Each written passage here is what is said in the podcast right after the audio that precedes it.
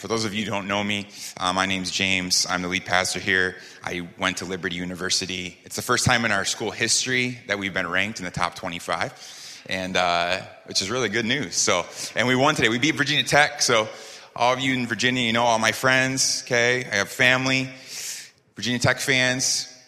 Hey, you're all right. Liberty's eating Hokie turkey tonight. All right, so we, we won. Um, I didn't bring my phone up. I was tempted. I'm also a huge Notre Dame fan. They're playing Clemson right now. Okay, right now that's happening, and but I uh, I decided to preach anyway. I almost gave this week away uh, just so that I could watch. No, kidding, kinda.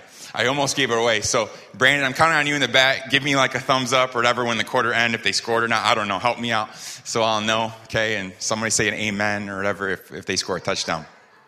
All right. Anyway, uh, that's the that's the most jokes I've told in three years, I think, uh, of preaching. That's not my character, but uh, it's been one of those weeks. I need to laugh a little bit, and uh, I think we all need that a little bit. It's been quite a week. So, anyway, for a little over a month now, um, we've been working through the book of First Peter, uh, verse by verse, and we're going to be continuing that today. Uh, if you look at this book of First Peter in the New Testament, um, it's actually it's relatively short. Um, if you have a physical copy of God's Word, um, you would see that's it's quick. It's roughly uh, four to five four to five pages in your Bibles. Uh, but even though that's true, I think what we've seen already through like six weeks of this is that this book of First Peter it is it is so packed with, with gospel richness and transformative truth.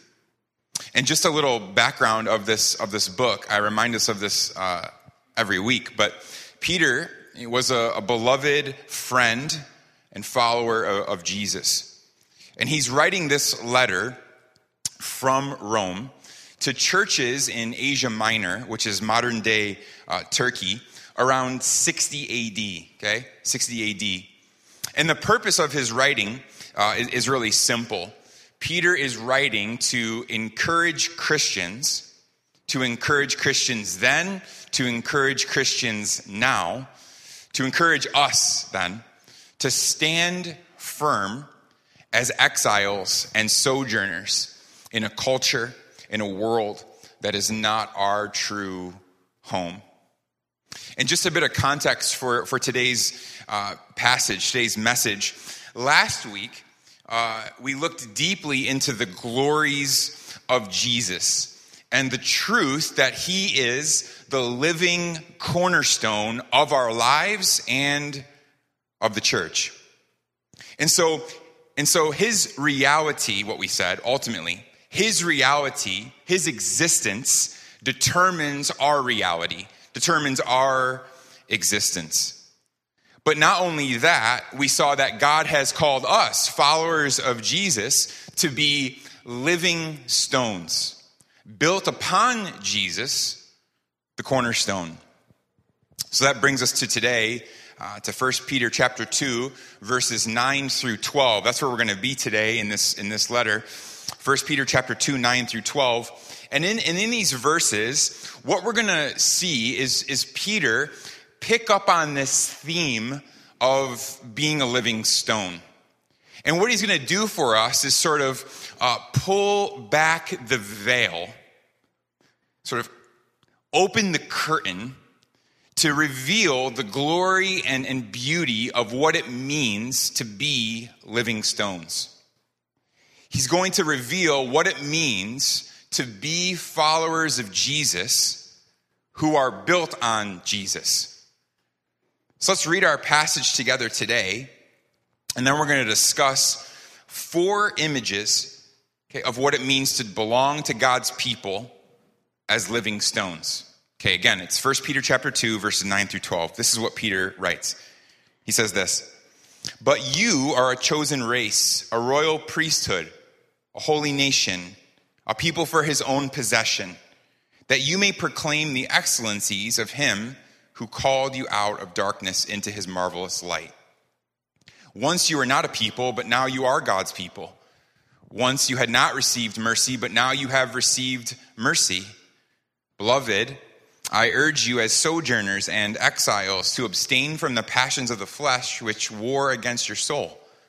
Keep your conduct among the Gentiles honorable, so that when they speak against you as evildoers, they may see your good deeds and glorify God on the day of visitation. Amen. So here we are in this, in this letter. And again, once again, we, we see Peter refer to these men and women who follow Jesus as sojourners and exiles. He is saying culturally and religiously, these people are outcasts. And they were treated as such, right? Christians were totally marginalized in society. And so imagine yourself being in that place. There's all this untruth being spoken against you, so much injustice being done to you, maybe your family, to your friends. Christians at this time, we can read the first century accounts. They were being fired for their, uh, from their jobs for their faith. They were being forced out of their homes. They were being beaten, ostracized from their family. Many of them we know certainly were killed. And so, how easy would it, ha- would it have been for uncertainty, doubt to creep into their hearts? Right? I'm sure they even often questioned their identity and their purpose. They probably asked themselves, right, in the midst of all the confusion and chaos, probably asked themselves, who am I? Uh, what am I, what am I doing here? And is this all worth it? This whole following Jesus thing. I've lost everything. Everyone's against me. Is it worth it? And so, in light of that, Peter gives them some, some seriously strong encouragement here to those who are struggling with life, facing all kinds of hardships, he writes to them to help bring focus and worth to the mission that they have as God's exiled people. That's what we're going to see here.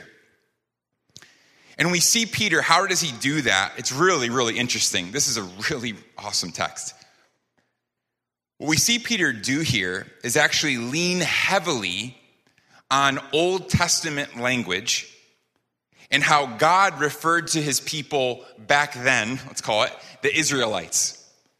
So, so Peter's going to take this, this Old Testament Israelite relational language, and then he's going to redeem it and then apply that language that was once between God and Israel. He's going to apply that language to followers of Jesus.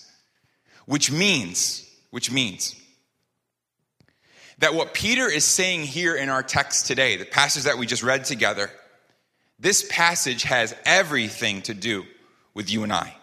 It's very relevant for us today. So let's jump into this text. What Peter says here in verse 9 through 12 uh, really relates back to verse 5, which we looked at last week. There, Peter wrote, sort of to sum up last week, verse 5 says, You yourselves, like living stones, are being built up as what? As a spiritual house. So here, uh, Peter is trying to get us to, to remember that we are God's people being built on Christ, the cornerstone, and we are being built together as the church. He's reminding us here in verse 5 that it's the identity of, of Jesus. It's who Jesus is and what Jesus has done that actually determines who we are and how we ought to live our lives. And again, verses 9 through 12 really expand on this truth of being living stones. And so let's look at verse 9. Peter says this He says, But you, and we're going to stop right there. Okay? We're gonna, we're gonna, this is gonna be, yeah, it's gonna move faster, I promise. But we're gonna stop there. But you, he says. Peter just told us, remember last week, okay? Try to remember if you were here. Peter just told us in verses 7 through 8, previous to this, that there are some people who stumble over Jesus. In other words, there are people in this world who reject Jesus. And now he gets to verse 9, he says, But you, in other words, all of you have, who have accepted Jesus as your cornerstone, that's the context, all of you who have placed your life, built your life upon the cornerstone, as a living stone, here is what is true of you. And he says, You are a chosen race, a royal priesthood, a holy nation, a people for his own possession. Those four images give us the structure, really. It's a natural outline. I like it. I'm, i like organization. Provides a natural structure and outline of where we're going today. So, what we're going to do, I want to look at each of these each of these images because they're all extremely significant. Each of them is, is worth our attention, and each of them is full of, of encouragement. It's like Peter is saying here, saying, there's this, this glorious, just, just go there here with me. There is this glorious thing that God is building. He's been building. He's still building. There's this glorious thing that God is creating, God is building, He's putting together. And Peter says, I'm just going to take the time to show you, to give you a glimmer, a glimpse of what He is forming. And so let's go through these together. What does it mean? Here's our big question today. What does it mean to be living stones built on Jesus? what does it mean to be living stones built on Jesus? And the first thing that we saw is number one, you are a chosen race. If you're a follower of Jesus, if you're a disciple of Jesus today, Peter says to you, God says of you, he says to you, you are a chosen race. To a sojourning people, okay, keep this in mind. Sojourning people, exiles, people who are pushed to the side outcasts, ostracized, perhaps doubting and discouraged, he says, You are a chosen people. You're a chosen race. Now, Peter has already called followers of Jesus, he's called them, this group, he's called them elect exiles in chapter 1, verse 1. And now, speaking on behalf of God, full of the Holy Spirit, he says, You are chosen like God chose the Israelites in ancient days, now, he says, that applies to you. He's chosen you. You are his adopted sons and daughters. How? By faith in Christ. Peter says, we are this new race, actually. This new people group who are chosen by God, built on Jesus Christ. Jesus Christ, who is the chosen one, right? Capital O, the chosen one. Remember in chapter 2, verse 6, we read it last week where it said, Behold, I'm laying a, uh, in Zion a stone, a cornerstone. How does he describe him? Chosen, chosen and precious.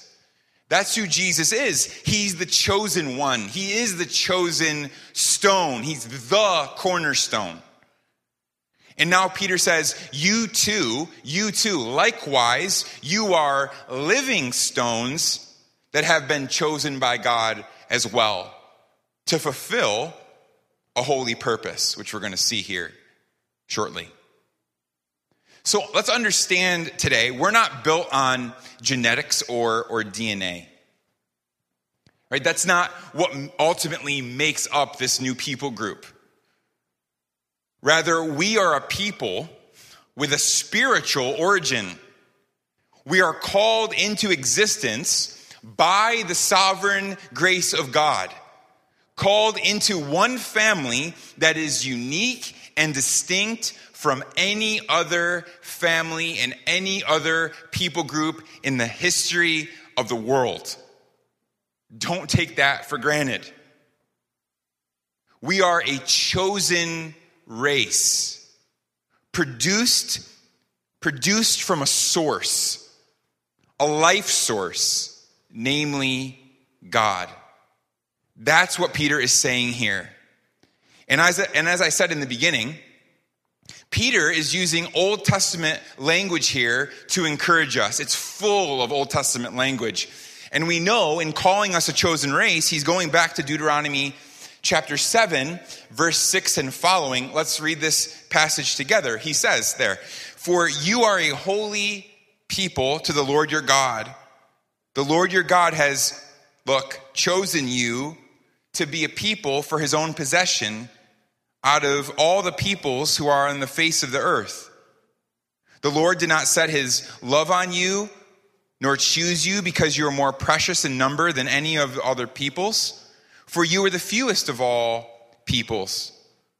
But because the Lord loved you and kept the oath which he swore to your fathers, the Lord brought you out by a mighty hand and redeemed you from the house of slavery, from the hand of Pharaoh, king of Egypt. Know therefore that the Lord your God, he is God. So I think that there is there's no doubt here. There's no doubt here that this text, this text, specifically this text, is what Peter has in mind when he's he's penning this letter to those who are outcasts and ostracized. He's directly quoting these words. He'd have this in mind. He's seeing the church now, these redeemed people of God. And let's not, not forget either, Peter was Jewish, okay? He was part of that Israelite chosen race. And now he looks out at what God is doing, what God is building, and he says, This church that God is forming, these living stones, they are chosen just as Israel of old had been chosen by God for his purposes and plans. And so let's be let's be clear here. Let's be clear. There was a chosen race. Okay? There was a chosen race, the Israelites. But now, but now Peter is saying there is a new chosen race, a people who have been born again from God. And let me see, say this as well. Let me say this as well. This is certainly not something to boast about. This truth, this reality. There should be no arrogance that comes with this truth. Because look again at the context of Deuteronomy 7. It says there, the Lord did not set his love on the Israelites because of their power, their stature, or their great numbers. In fact, they were the fewest of all, actually. So, why did he choose them? It says it here. It says there, because he loved them and because he is faithful to keep his promises. In other words, in other words, being a chosen race is completely of God's doing. That's what it says. It's nothing we did, not a result of our works. It's nothing we earned, which means our attitude, our posture as God's people, as living stones, should be one of humble gratitude and thankfulness. That should be our posture before people and before the Lord. And then finally, I'll say this about being a chosen race. This is not saying that we are not distinct. Not at all. Each of us individually, we are uniquely, wonderfully made in the image of God. We have all different nations, tribes, tongues. And we bring those distinctions into this new family that God is building and forming. So we learn from one another we celebrate that diversity. That's one of the things that I, I love about pastoring uh, and being part of an international church uh, in, in Korea. I, okay, we, we get to experience, we get to taste a little bit, a little bit of God's kingdom here and what He is ultimately putting together. And we need this, right? We need this. We need to be reminded that God is so much bigger, right, than our circles. He's so much bigger than our context and like the church that we grew up in, that we were convinced this is Christianity in this church building. This is it. And our, all Christianity looks like this. It's shaped like this. It's like one of the one of the it's a, it's a lesson that took me a long time to learn when I first moved to Korea. My first year and a half, two years was with only Koreans, Korean churches. And I was there and I'm like, I have this American brand of Christianity that is right and theologically sound and good. And everyone needs it. The world needs it.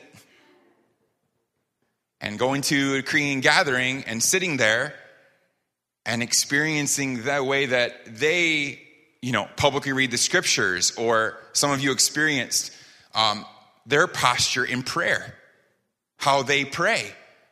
Um, it's intense. Uh, it's very intense. Um, it's passionate. Okay, and I think at first, um, and some most of you know my story. I grew up in a in a charismatic church, um, and so you know some things that were like you know, like you know I don't know how to say it, rowdy. I don't know. Doesn't intimidate me. But I remember sitting in there, sitting there at first, and we're in this small basement room, like 30 people packed, and people are just crying out to the Lord. And my initial reaction was like, well, that's not how people pray, right? How did who taught them this? What what what missionaries came over here and taught them this? I need to correct them and show them. So let's open the Bible and where does it say that you cry out to the Lord? Where does it say that? And then they proceeded because there's some really good seminaries here too, you know.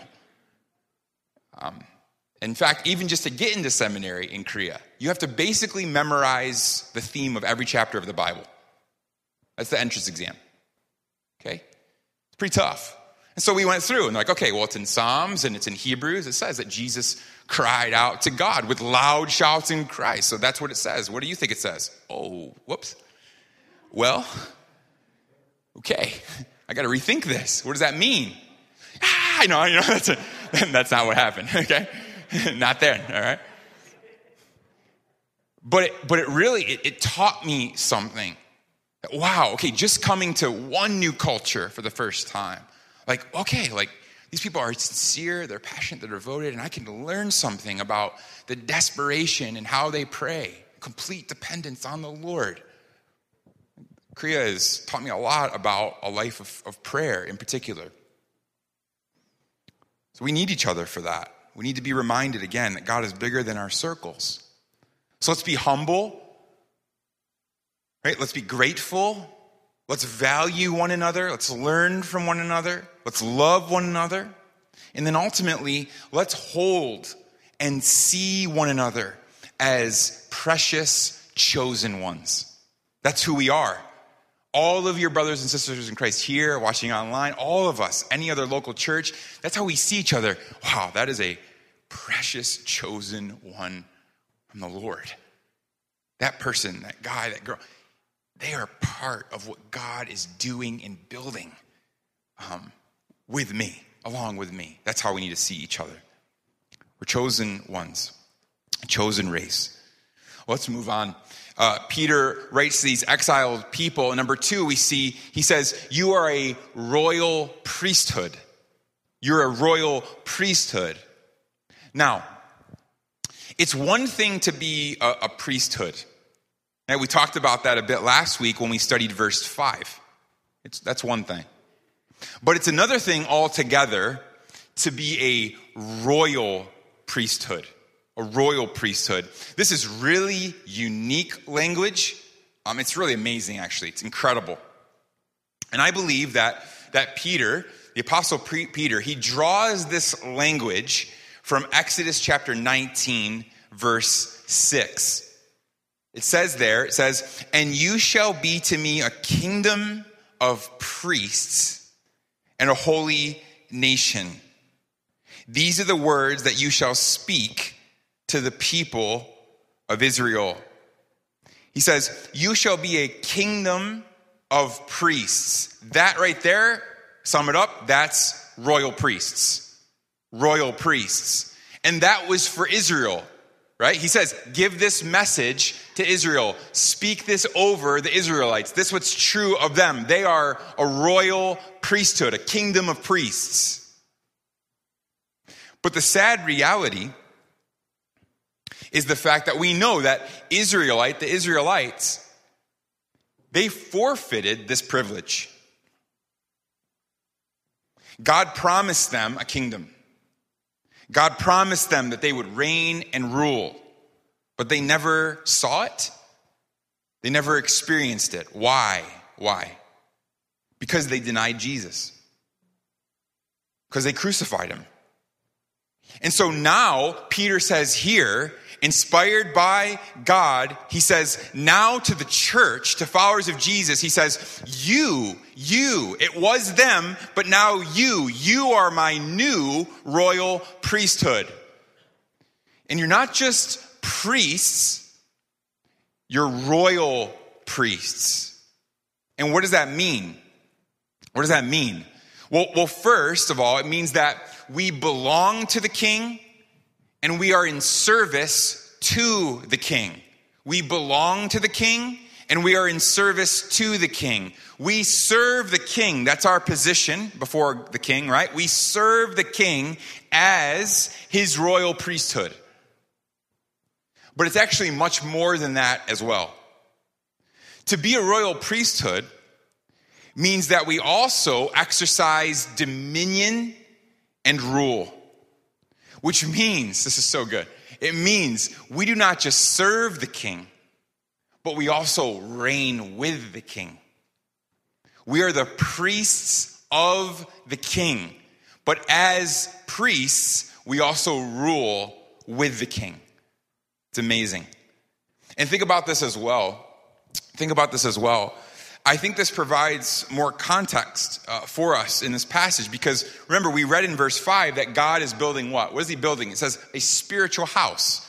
He's building a spiritual house, but now what we know is that what God is building is actually a royal house.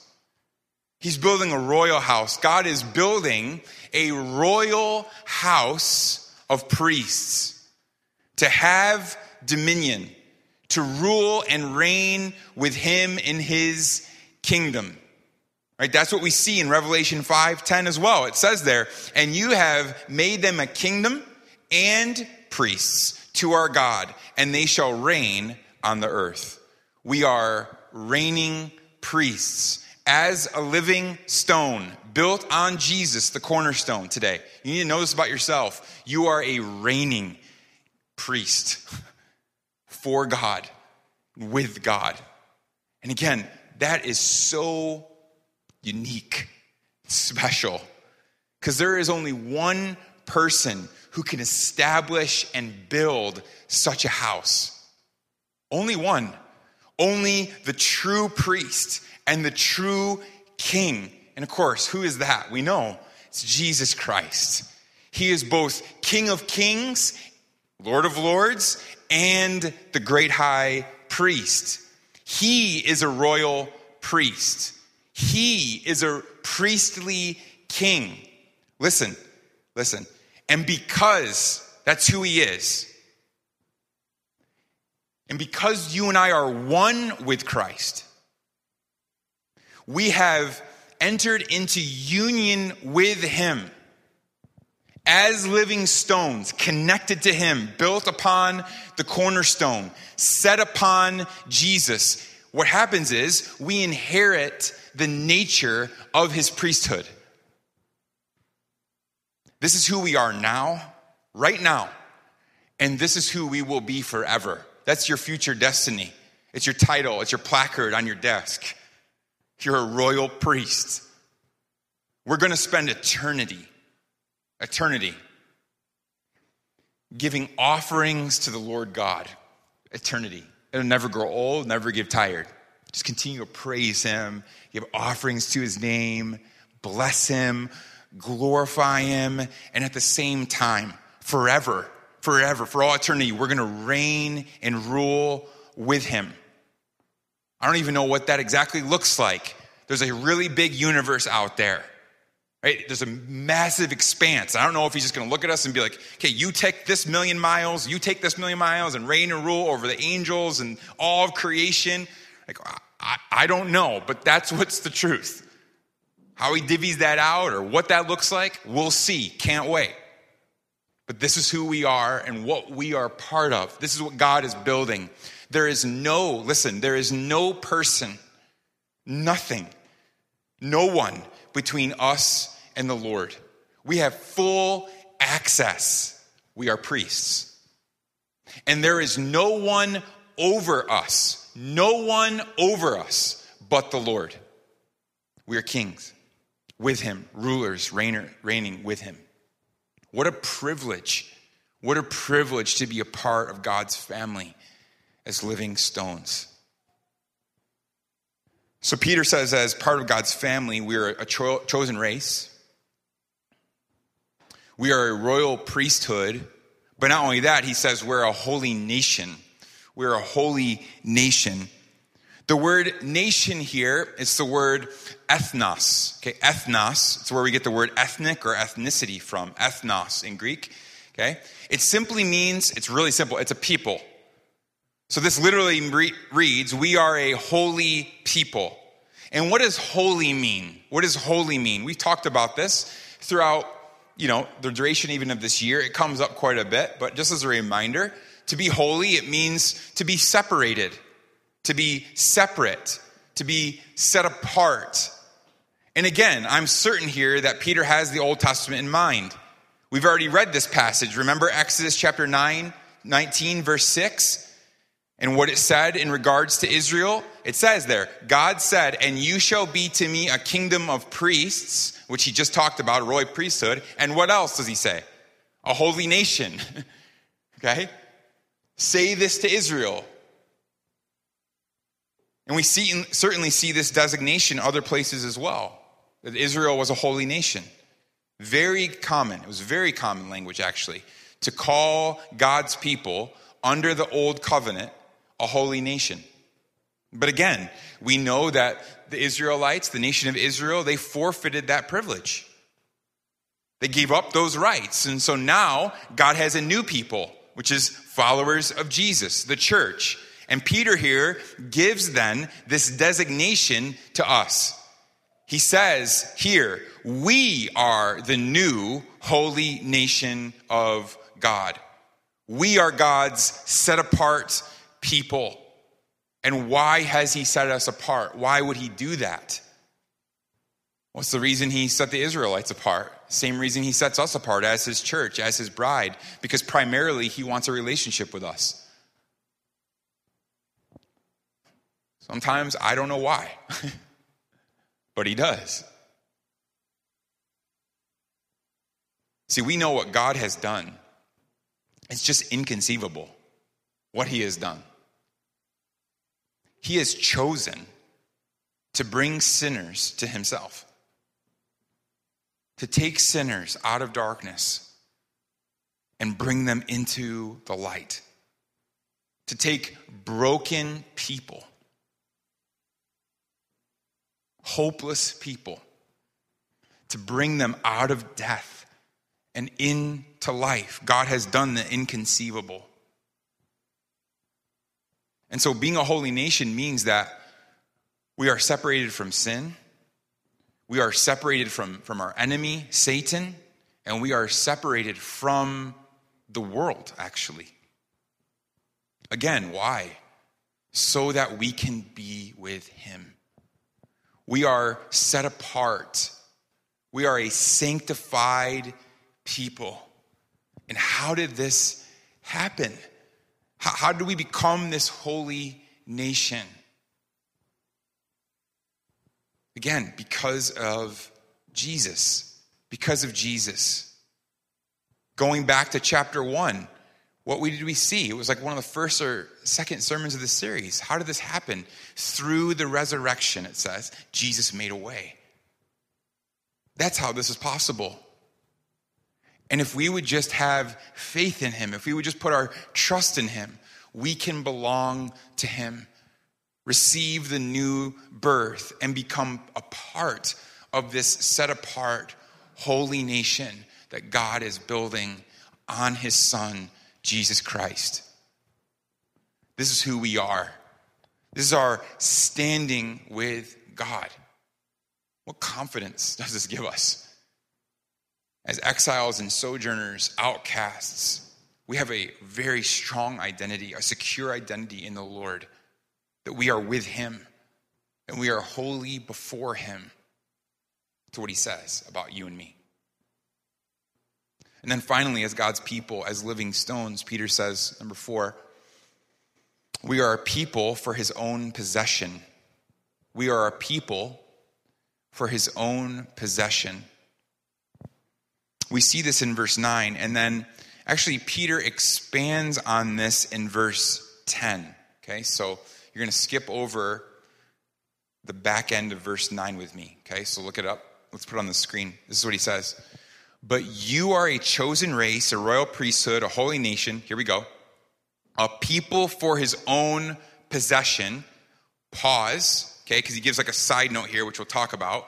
Then he says, verse 10 Once you were not a people, he continues his thought. Once you were not a people, but now you are God's people. Once you had not received mercy, but now you have received mercy. So Peter says here, it's, it's beautiful language, actually. Peter says here, we are God's unique possession. Literally, it means we are his delight.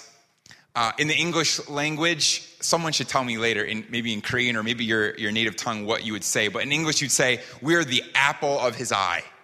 That's what this is saying the apple of his eye.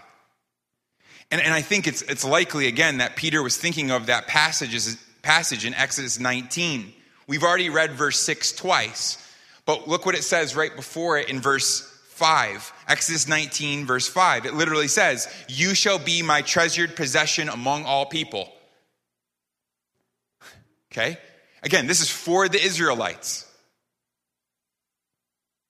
This is what he says of them and now Peter takes that word, possession, treasured possession, redeems it, applies it to you and I. And let me just give you a little bit of context, a little bit of insight into the word possessed. Okay? To possess.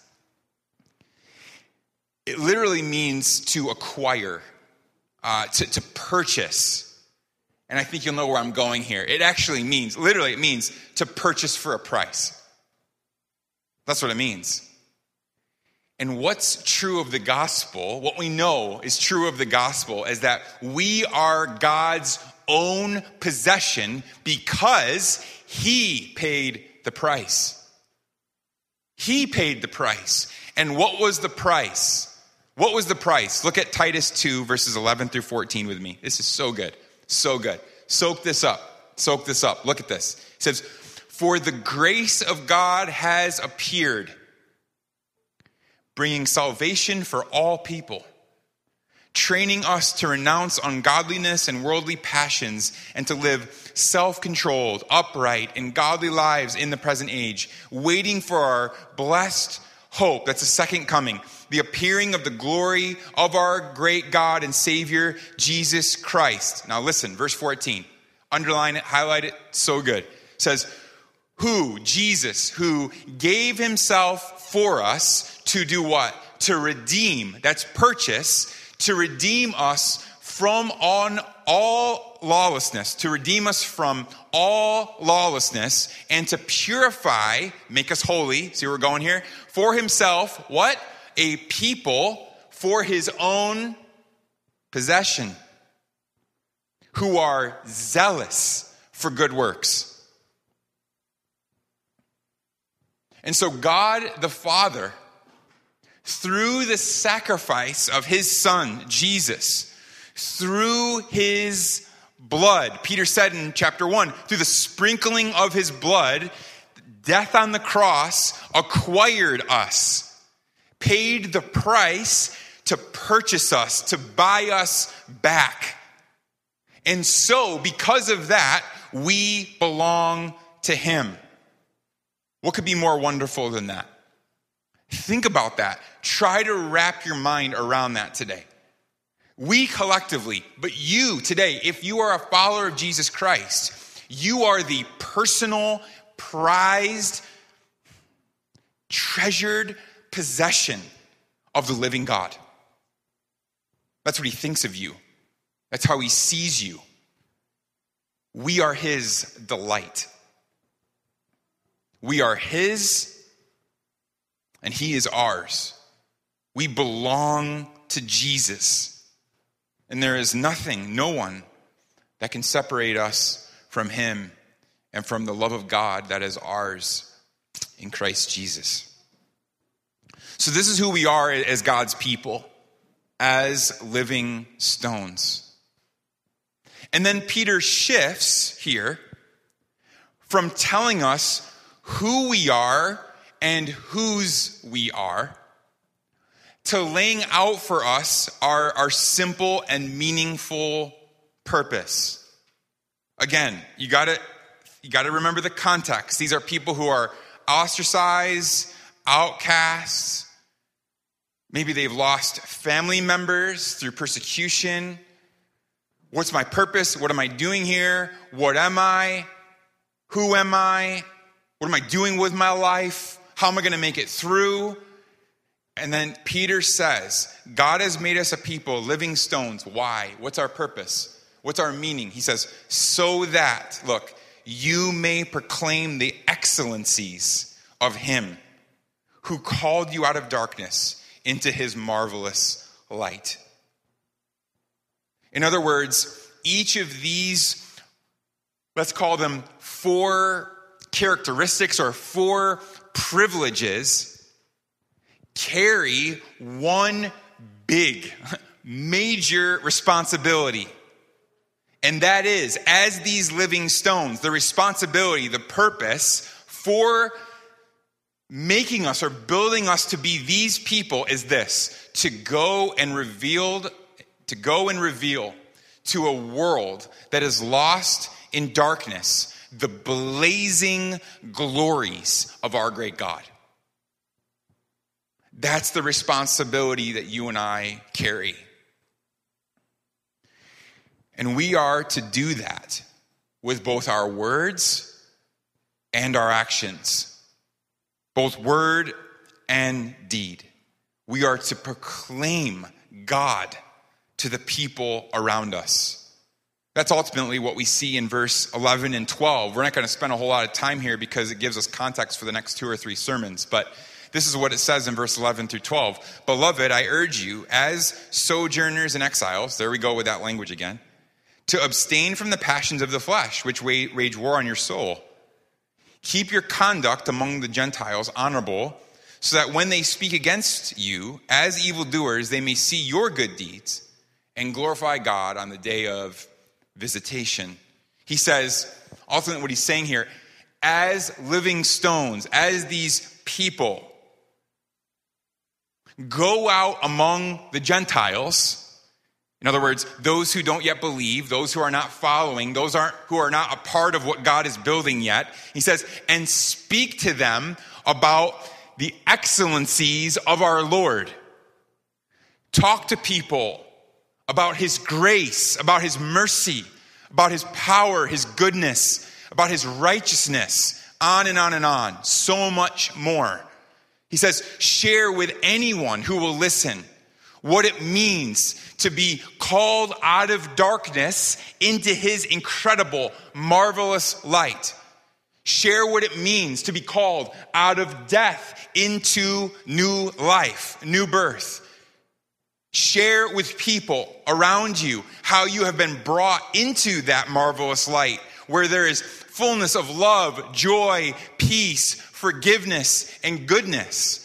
Say to whoever will listen, whoever you can catch the ear of, say, here's how you can know this God with me. Here's you how you can experience this God, know this God. Here's how you can be set apart. Here's what Jesus has done for you. Here's the good news. You feel broken, hopeless, depressed. You have no way. You're not, you're not finding fulfillment in your life. You've tried A, B, C, D, E. Nothing is satisfying you. Here's the way. Here's the way out of darkness. Here's the reality. Here's the truth. And again, again, proclaim this not just with your words, but with your actions. That's the emphasis of verse 12. Peter says here, keep your conduct among the Gentiles honorable. Keep your conduct among the Gentiles honorable. He's saying, in a sense, in a sense, think of it this way. He's saying, those outside of God's people, they're going to be watching you. And so, what will they see? What will they conclude? So he says, keep your conduct honest. In other words, live what you believe because they're watching, they're observing you, they're seeing how you respond. Right? You, you, you go around and you say that the Bible is true. You believe Jesus. My hope is built on nothing else but Jesus Christ, his righteousness, right? You sing that. And then a pandemic hits, everyone's stressed, and so are you, and so am I. And they're watching. It's a big presidential election. Every 30 minutes, all of us, everyone I've talked to at least, is refreshing the button and seeing how many more 100,000 votes have come in overnight when we're all sleeping.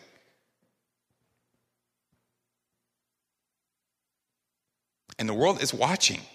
How do we respond? How are we responding? What are you posting? What are you reposting? They're watching. Are we responding and being set apart people, which is who we are, holy, above reproach? Okay, or are we just following the way and the pattern of the world? They're watching. And here's the reality as well. Because look, look at what Peter says. He says, live what you believe. But look, when you do that, he says, even when you do that, people will still speak against you. He says, they're going to still speak evil against you. Why? Because they're in darkness. They don't want the light. They don't want the way of the light. They think what you do and what you believe is wrong. They disagree. So, what do we expect? What do we expect from people? The church has always been a persecuted, oppressed, ostracized people. Why do we expect any different?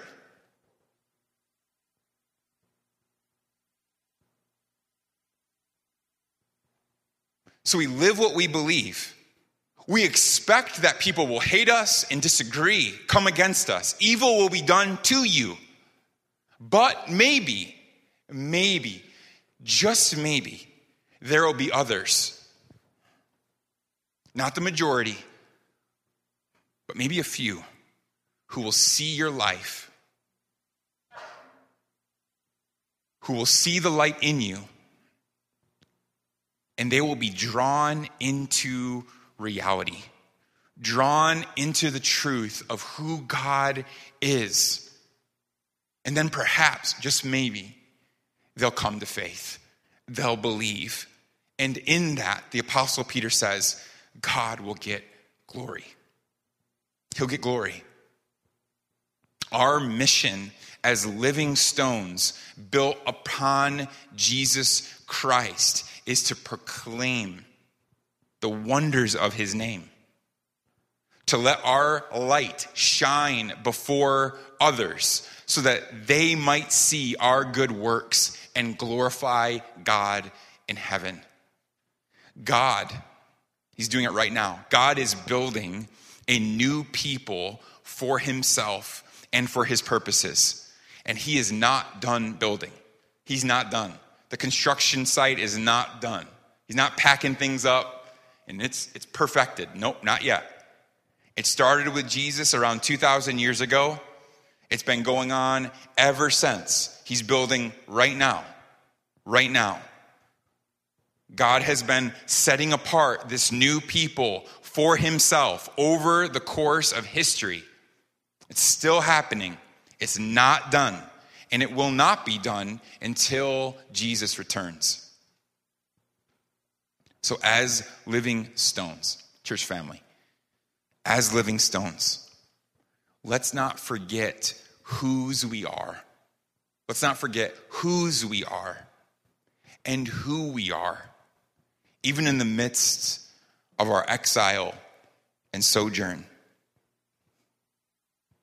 You are a chosen race, a royal priesthood, a holy nation, a people for his own possession, set apart for his kingdom purposes.